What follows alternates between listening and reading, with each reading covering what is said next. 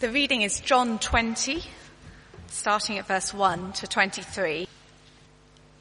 Early on the first day of the week, while it was still dark, Mary Magdalene went to the tomb and saw that the stone had been removed from the entrance.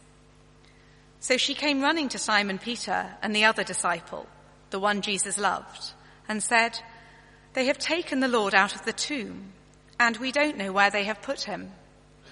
So Peter and the other disciple started for the tomb.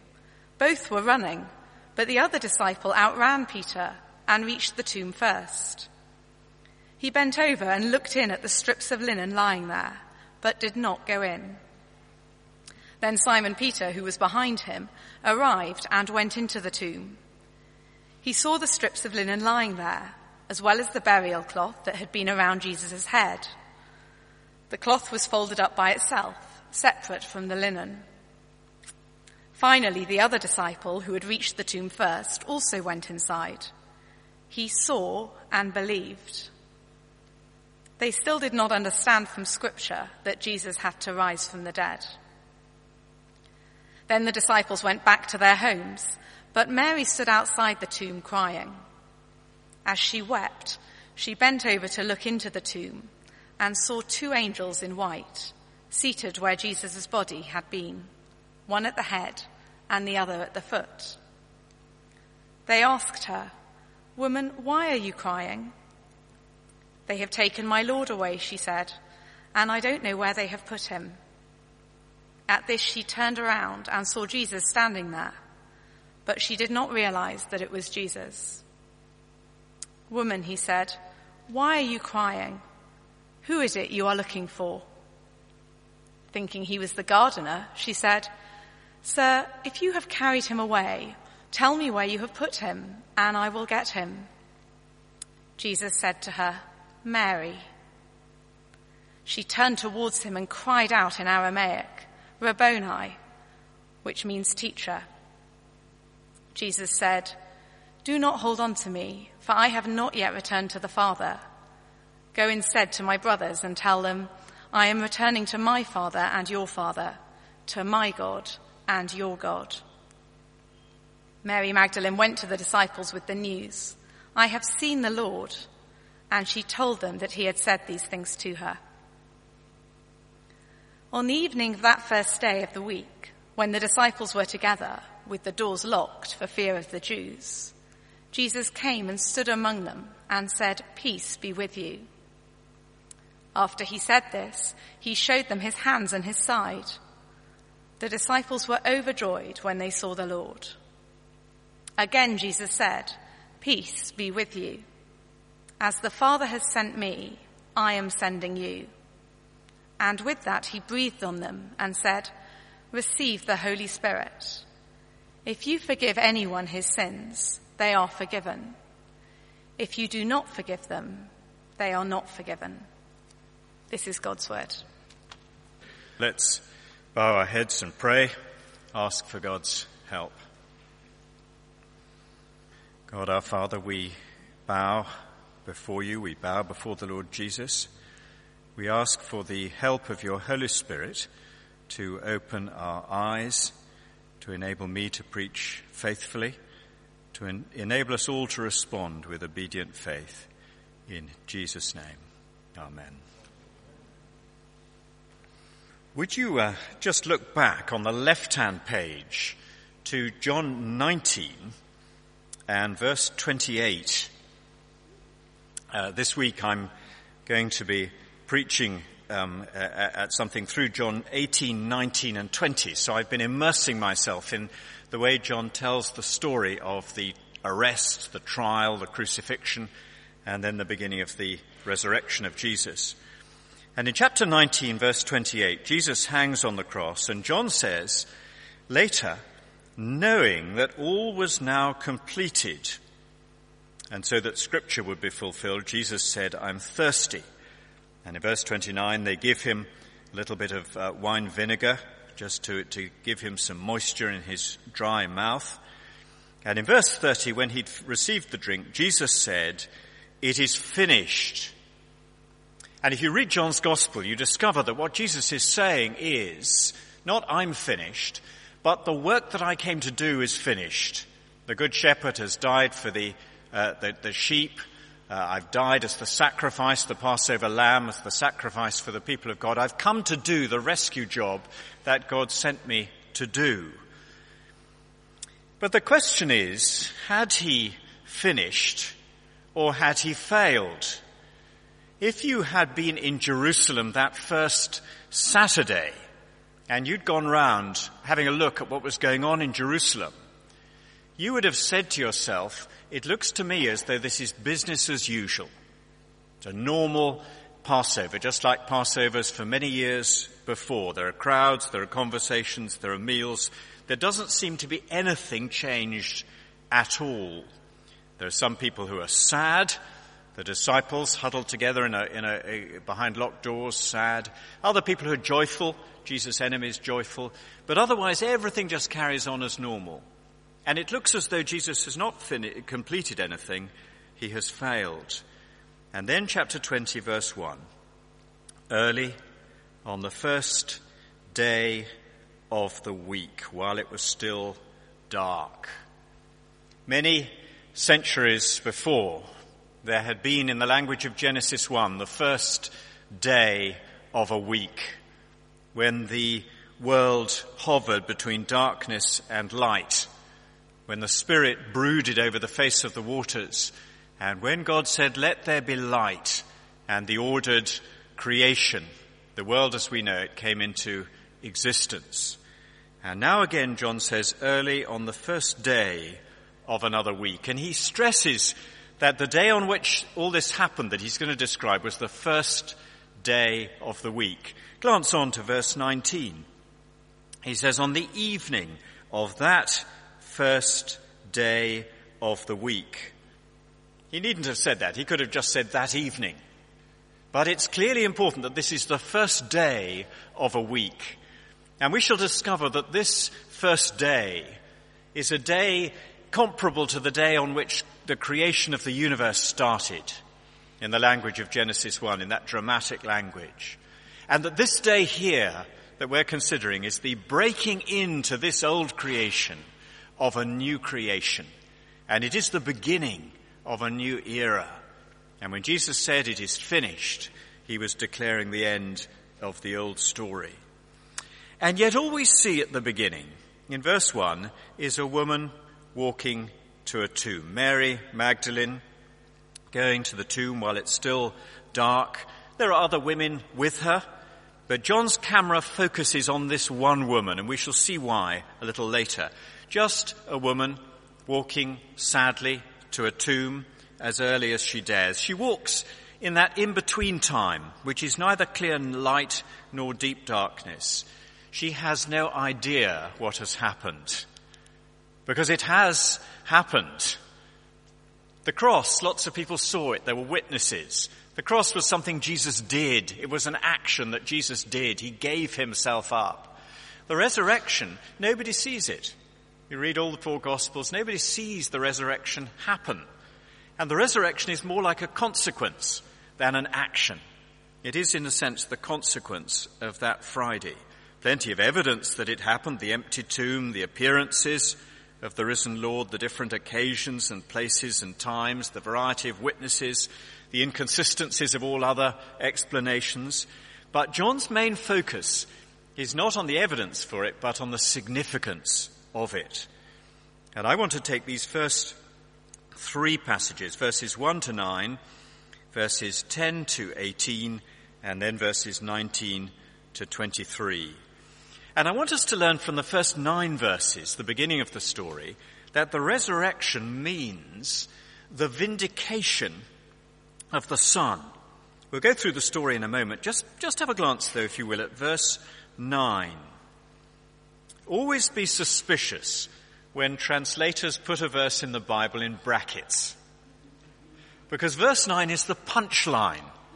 It is the most important verse of this first section where, where John says they still didn't understand from scripture that Jesus had to rise from the dead. And the punchline of this first little bit is John saying, we later realized that what happened that first Easter Sunday morning should have been no surprise to us at all. But if you read verses 1 to 8 as we're about to, you'll see that verses 1 to 8 are full of running and puzzlement and near panic. And, uh, uh, and John says at the end, you know, we really needn't have worried. So verse 1, Mary Magdalene comes to the tomb. She sees that the stone has been removed from the entrance. So she starts running and she runs to Simon Peter and to the other disciple, the one called the one Jesus loved. That is Jesus' best friend, almost certainly John the gospel writer. His, his, he, loves to keep himself anonymous like that. She runs and she gasps, verse 2. They, I don't know who they are, but they, somebody, they've taken the Lord out of the tomb and, and, and we, that is Mary and the other women with her, we don't know where they've put him. There's panic in her voice. There's a sort of breathlessness about it. So verse 3, Peter and the other disciples started for the tomb and both of them were running. And this was not a gentle trot listening to their iPods. This was a panic-filled run as they, as they head off for the tomb. And uh, this lovely little description um, that, that, that John the Gospel writer says the other disciple, that's me, outran Peter and reached the tomb first. Isn't it lovely? In years to come, nobody's going to remember that the wrong university won the boat race today. Nobody's going to remember that in years to come. But, but John says to, to, to, Peter, you remember that race when we raced for the tomb and uh, I got there first? I'm going to put it in my gospel so nobody will, nobody will ever forget. Anyway, um, John gets there first. Verse 5. He, he bends over and he looks in. He doesn't go in, but he looks in. And he sees the strips of linen. We, we met them at the burial in chapter 19, verse 40. Uh, wrapped the body, and uh, Joseph of Arimathea and Nicodemus, they wrapped the body in strips of linen. And he sees the strips of linen, but he doesn't go in. And then, uh, verse 6, Simon Peter, who was behind him, arrived, um, huffing and puffing because he's not so fit. But Simon Peter typically sees the tombs, you know, the stones open. He just goes straight in. That's so typical of Simon Peter. To do that, he just goes straight into this, this tomb. And he saw, verse 6, the strips of linen lying there, and he sees something else, verse 7. He sees the burial cloth that had been around Jesus' head. And he sees the cloth that they'd wound round Jesus' head folded up by itself, separate, separate from uh, the linen. Strange. Different, if you know John's Gospel, don't turn to it now, but later have a look at chapter 11 where Jesus raises Lazarus from the dead. And if you see where Jesus raises Lazarus from the dead, Lazarus comes out from the tomb with his arms and legs wrapped in the strips of linen and his head bound in the cloth. And Jesus has to say to them, unwrap him and let him go so that he can get on with life. This was different. This was a body that had, had gone through the linen and through the headcloth. This was a transformed physicality. This was, a, this was something that was real and bodily and physical, but transformed. It was not ghostly. Sometimes we, we, we, think Jesus' resurrection body was like a sort of ghost. It was not ghostly. Jesus' body could go through the cloth, the, the strips of linen and the headcloth, and through the stone, uh, before the stone was rolled away, and through doors. Not because Jesus' resurrection body was thinner than our physicality, but because his resurrection body was more solid. And he went through the material in this universe, rather as, a, as in our case, a solid body would go through smoke or a cloud. And, and, and, and uh, Simon Peter sees that, but he doesn't know what to make of it. And then verse 8, the other disciple, who had reached the tomb first, just in case anyone forgot, also went inside. He saw and believed. Not believed that the tomb was empty. That was obvious. They could, they'd seen that from the beginning. He saw.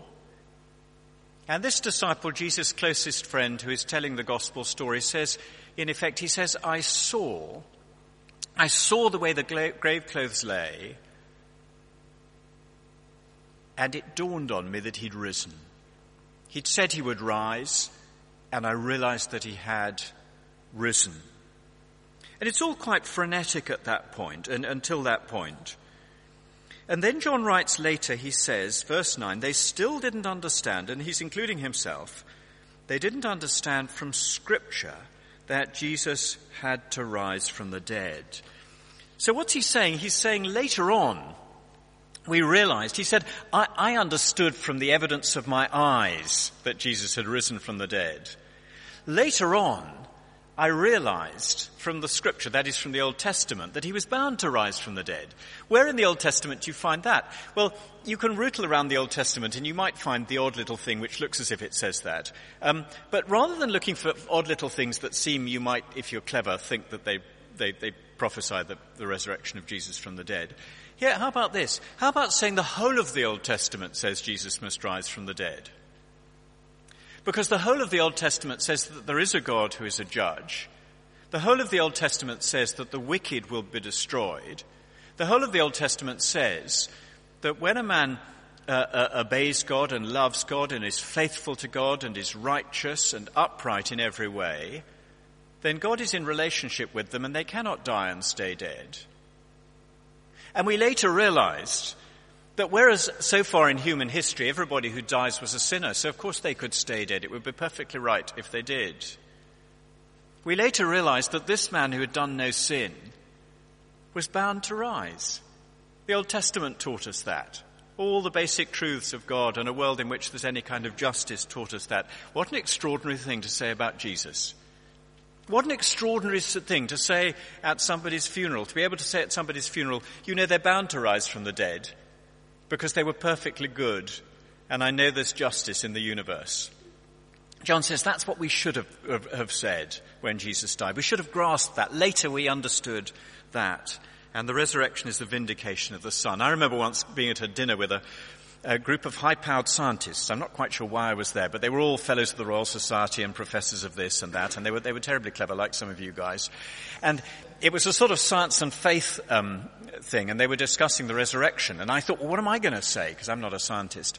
So I said, um, you know, I, it seems to me that uh, the resurrection of Jesus is not an abnormal event. It is precisely what we ought to have expected if there's any justice in the universe.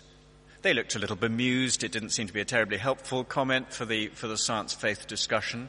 But I think it's true that if a perfectly sinless and righteous man dies and there is any justice in the universe, he's bound to rise. He is bound to rise. And the resurrection is the vindication of the Son. And then second, the resurrection means access to the Father. It means that our God is now our Father. Now here is a deep human need. Some of you may remember the actor Alec Guinness. He was a famous character actor. He was Obi-Wan Kenobi in um, uh, Star Wars, and uh, he was uh, Colonel Nicholson in the Bridge on the River Kwai. When he died, I read his obituary, and his mother was a kind of high-class prostitute, and he never knew who his father was. And in his autobiography, he said, I have to admit that my search for a father has been my constant speculation for 50 years. And human beings, fatherhood matters to us. The German preacher Helmut Thielicke preaching uh, at a time of Allied bombing at the end of the Second World War, he said, the history of the world is the story of humanity without a father. Or so it seems. That's what it feels like. And we're going to see in this next beautiful episode that the resurrection means access to God as Father. So verse 10, the disciples go off to their homes, that is Peter and the other disciple, but Mary stood outside the tomb crying. Loud, noisy, vocal crying. Mary Magdalene. Now, Mary Magdalene, the moment we say Mary Magdalene, we think about all sorts of rubbish. So Mary Magdalene, um, people, people paint her with loose hair. They, they suggest, they always sexualize her. They write books about her, the Magdalene legacy, the secret teachings of Mary Magdalene, Mary Magdalene, Christianity's hidden goddess, Mary Magdalene, Bride in Exile. She's even featured in an episode of The X-Files. And in 2005, she was named by Newsweek as the it girl of our times.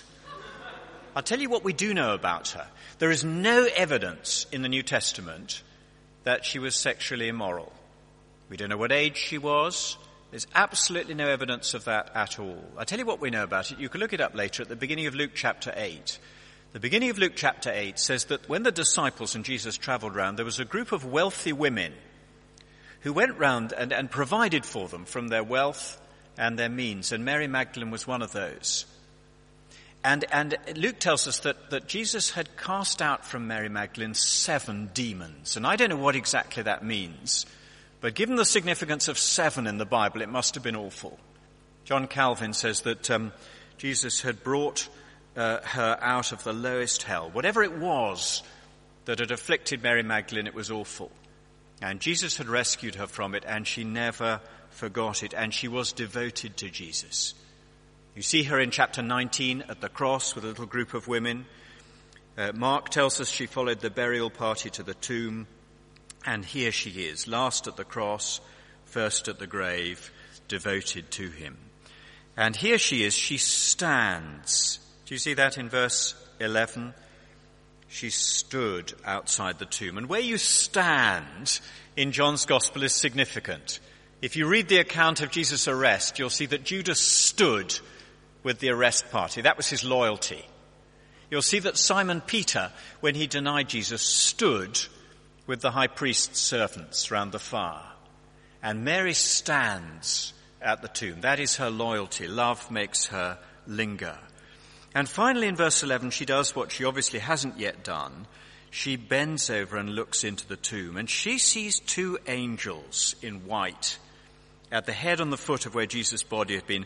Perhaps a reminder of the two cherubim either side of the mercy seat above the Ark of the Covenant in that symbolism. Jesus crucified between two thieves, risen between two angels. And they say to her, woman, why are you crying? And she says, they've taken my Lord away and I don't know where they've put him. It's intensely personal. And then verse 14, maybe she sees a little signal from the angels that there's someone behind her and she turns round and she sees Jesus. For the first time in human history, a creature of this age sees the man of the age to come. It's a wonderful moment, but like the disciples on the lake in chapter 21, and like the disciples on the Emmaus Road in Luke 24, she doesn't recognize him. And he repeats the angel's question, Woman, why are you crying? Who is it you're looking for? Looking for in the tomb. And she thinks he's the gardener. Tertullian in the second century says, um, why should she think it was the gardener? Well, maybe the gardener was worried about his lettuces and all the, all the visitors coming to see the tomb. So maybe the gardener might have removed him. But anyway, she thinks he's the gardener. And she says, if you've carried him away, tell me where you've put him and I'll get him. Mary was a woman of me- means. No doubt she had servants. She could have done that. She could have taken the body and, and reburied it. And then verse 16, she hears the word that will change her world forever. Mary. Jesus must often have called Mary as the other disciples by their names before but this was different.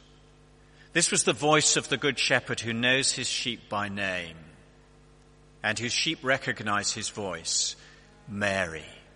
She doesn't recognize him by his face, but she recognizes him by his voice. And it is a picture of something that's been happening over the centuries since. When I was 17, I now realize that's what happened to me, that the Lord Jesus said, Christopher, not that I had any kind of vision or anything like that, but that's what happened when I came to faith in Christ. The good shepherd who knows his sheep by name named me, and I heard his voice and responded to him. If you're a Christian, you can substitute your own name there. Not physically, literally like that, but spiritually and really. She hears her name, Mary, and she turns towards him, verse 16, and she calls him what no doubt she'd often called him Rabboni, my own dear teacher. And here's the surprise. If you and I were making a musical of this, this would be the moment for the Jesus is my boyfriend song. Isn't that right? I mean, if you were Andrew Lloyd Webber, you're just asking for that, aren't you? It's the time for Jesus is my boyfriend song. And we don't know whether Mary reaches, uh, whether she does embrace him or whether she reaches as if to embrace him, but the extraordinary surprise is Jesus says, don't. Isn't that a surprise? It seems the most natural thing in the world, doesn't it? A disciple who is loyal to Jesus, who is grateful to Jesus, sees the risen Jesus. Of course, you want to embrace the risen Jesus. And he says no. And he says no because there is something better. And he says this. He says, don't hold on to me, for I've not yet returned to the Father. I'm going to ascend to the Father. Go instead to my brothers, that is my, the disciples, and tell them, I am returning to my Father and your Father. And that's the new thing. My God and your God. God the Father is Father to Jesus by nature from all eternity. But he says that God the Father, who is Father to Jesus by nature from all eternity, is from this time on Father to every disciple of Jesus by adoption and grace, my Father and your Father. And at that moment he announces to Mary that because of the cross, the resurrection demonstrates that men and women who trust in Jesus now have access to the Father. Isn't that a wonderful thing? And all down history, there have been human beings who've come to that realization. I was reading a lovely description of a high-ranking Muslim woman called Bilquis Sheikh. And she tells how she, she slowly came to faith in Christ. And there's a lovely moment where she tries praying to the Father. She says, Oh Father, my Father, Father God. And she says, hesitantly, I spoke his name aloud. I tried different ways of speaking to him. And then as if something broke through for me, I found myself trusting that he was indeed hearing me, just as my earthly father had always done. Father, oh my Father God. And she came to that amazing realization. And if you're a Christian, you'll know what a wonderful thing it is to be able to address the Father of Jesus as my Father and your Father. Isn't that a wonderful, wonderful thing? And Jesus says that to Mary. Mary thinks that the best she can do is to embrace her teacher. And her teacher says, no, there is something better. I'm going to my father and your father. So access to the father. But then we move to the evening. And a short little episode in the evening. And uh, just as we might be thinking, this is all very nice. Jesus has been vindicated. My sins are forgiven. Uh, I have access to the Father. We can just have a great big Christian love in and joy in and hooray, isn't this marvelous? And in the evening, he does something new. Look what he does. The evening of that first day of the week, this new creation day, the disciples are together with the doors locked for fear of the Jews. And Jesus comes and he stands among them and he says, Peace be with you. He'd promised them that. Peace with God, harmony with one another. And after he said this, he showed them his hands, his nail pierced hands, and his side pierced by the Roman spear. And the disciples were overjoyed when they saw the Lord. Of course they were. And again Jesus said, Peace be with you. And then he does three things ascending, a word about the Spirit, and a word about sins. First of all, ascending. He says, verse 21, As the Father has sent me, I am sending you. Jesus often spoken to, of himself as the sent one. I'm a man on a mission. My Father has sent me to do something and I want to finish that work. And on the cross, he finished that work. And now he says, as the Father sent me, I send you. That doesn't mean that Christian people are to do everything that Jesus did. Sometimes when people discuss Christian mission, they use that text as a, as a, a way of saying Christian mission ought to do everything Jesus did. Christian mission ought to bring physical healing to people, for example. It cannot mean that because by the same logic, Christian mission would need to include not only exorcisms and raising the dead, but also walking on water, stilling storms, and feeding big crowds from picnic boxes. That's what it would have to mean if we had to do everything Jesus said. No, Jesus is saying, as the Father sent me and I did my mission out of loyalty and love to the Father, so I'm sending you to do your mission out of loyalty and love to me. And that's what Christian people have been doing ever since. And then he, he clarifies what the mission's about. He says, receive the Holy Spirit. He, he stands. And this isn't just the 11 apostles here. We know from Luke's gospel there were others with them, besides Thomas wasn't there. So it was just a representative group of his church in embryo. Jesus, the, risen Lord stands in the midst of his church and he, he breathes, as it were. It's an acted parable. It's an anticipation of the day of Pentecost. He breathes and he says, receive uh, the Spirit, receive the Holy Spirit. And they don't receive the Holy Spirit at that point. They receive the Holy Spirit at Pentecost later. But they remember that acted parable when he says, receive the Spirit. And they're going to need the Spirit for the mission they're going to do. And the reason is this. The Spirit, who is God the Holy Spirit, is the one who alone can change the heart of a human being. Right back in John chapter 3, John, uh, Jesus said to Nicodemus, you need to be born again. You need to be born anew by the Spirit. And in chapter 4 and chapter 7, he uses water, living water, as an image of, of, of, of the spirit, of life, the, the life of God coming into the heart of a human being and changing them on the inside. And Jesus says to them, the mission you're going to do is a spiritual mission. It's going to be a mission that will change hearts. Sometimes when people discuss Christian mission, they use the buzzword transformation. And they say Christian mission, sometimes people say Christian mission is aimed at transforming society or transforming structures of injustice and that kind of thing. And we need to be careful about that. Christian mission, the mission of Jesus is to change hearts. When men, men and women's hearts are changed by new birth, when people change, society begins to change and structures begin to change. But Christian mission is addressed to the heart. Christian mission is not saying, let's make the country a better country. Christian mission is saying you need to be born again. You need to change in your heart. It is a matter of the Spirit. And it is to do with sins. Verse 23. If you forgive anyone his sins, they're forgiven. If you don't forgive them, they're not forgiven. That cannot mean that only authorized priests have the authority to forgive the sins of individuals for two reasons. One is that the people present there were not just apostles. And, and the, the Roman Catholic theory relies on the idea that they were apostles and that priesthood is passed on in an apostolic line. But the people there were not just apostles. Besides, Thomas the apostle wasn't there. So it's a bit tough on him if that's what's going on.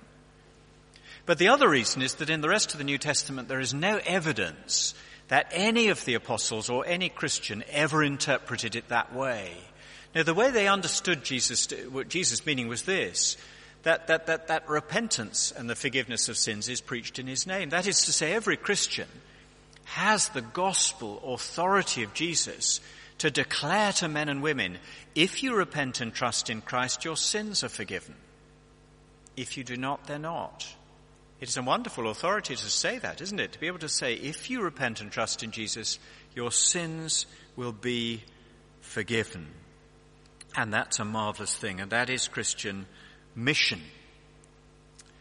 So let me recap. The resurrection shows us that Jesus is vindicated, that he has achieved the work he came to achieve, that he has borne our sins, that we are forgiven if we trust him. It is the, it, it is the evidence that if we trust in Jesus, we have access to the Father. And the Father of Jesus is our Father. And that is a wonderful, wonderful thing. And it is the, it, it is the evidence that Jesus sends us on the mission of the Holy Spirit. The mission to bring the good news of Jesus to others, to declare to men and women the forgiveness of sins in His name. And that is a wonderful thing as well. The resurrection is a wonderful day. And it is the proof that when Jesus said he had finished the work the Father sent him to do, he really had. Let's thank him and praise him for that. And let's be prepared to be part of Christian mission. Amen.